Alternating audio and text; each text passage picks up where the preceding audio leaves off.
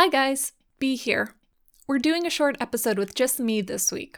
Remy and I discussed it, and in light of what's going on in the United States right now, namely the horrific police brutality taking place against protesters and black people across the country, we'd like to take this opportunity to direct you towards resources that we have found enlightening and educational to current events, as well as to provide you links to voices that need to be heard more than our own right now. So, first, in supernatural related news, Kendrick Sampson, the actor who played Max Banes in season 12, was recently shot with rubber bullets multiple times while protesting in LA. He wrote about the police violence he experienced in a piece for Esquire, which we encourage you to check out in the show notes below. Another thing that happened recently was Misha moderated an hour long panel on the Gish YouTube channel titled Racial Inequality and Injustice. The time slot was initially meant for a Lego build off challenge between the Collins family and the Ackles family, so Jensen and Danneel were there listening in, but the group pivoted the time slot into a platform for Black activists to speak about the current climate and answer submitted questions.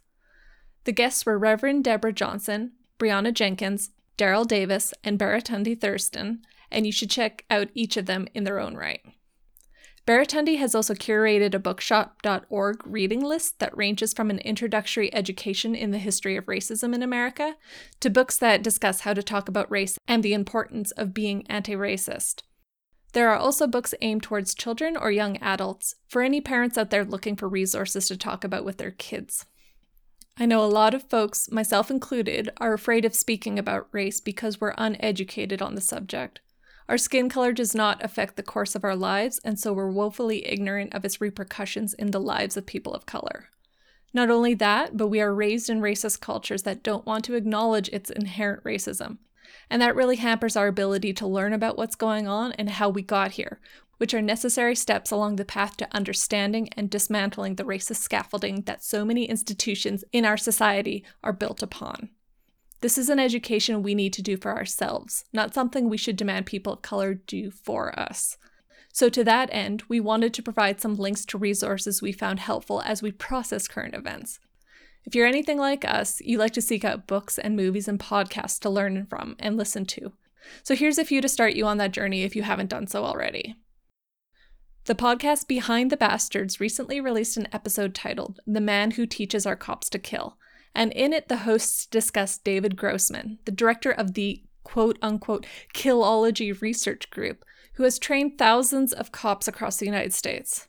The discussion they have is rage inducing, and it offers a glimpse into one piece of the problem of police brutality. Another resource examining law enforcement in the United States is the ebook The End of Policing by Alex S. Vitale which is currently a free download from its publishing site at the time of this recording. Again, links are in the show notes, and I do not know if I pronounced their last name correctly. If you're interested in an in depth examination of racial bias within the judicial system, I highly recommend the second season of the podcast In the Dark, which is an investigative podcast hosted by Madeleine Baran, and it uncovers the lengthy legal history of Curtis Flowers, a black man in Mississippi who has been to trial for the same crime six times. Please do not confuse this with the CW show In the Dark, they are substantially different narratives. One of the links we're providing you is from goodgoodgood.co, and it is a long list of podcast books, and films you can use to educate yourself with. Note that the book links are to Amazon, but if you're looking at picking up your own copy, please hop over to bookshop.org and seek out local businesses to support, especially if they are Black owned businesses. Again, these are just super dip your toes into the subject resources. There are plenty of comprehensive lists out there that you should seek out, especially from people of color who are compiling and releasing them on social media. Also, if you're like me and you're not from the United States, this is an opportunity to educate ourselves about the historical and present violence our own nations have inflicted on Black, marginalized, and Indigenous people, either within its own borders or abroad. Racism knows no borders, so we shouldn't take comfort in the false belief that this is a problem exclusive to the United States. Lastly, we just want to close out saying that Black Lives Matter, full stop.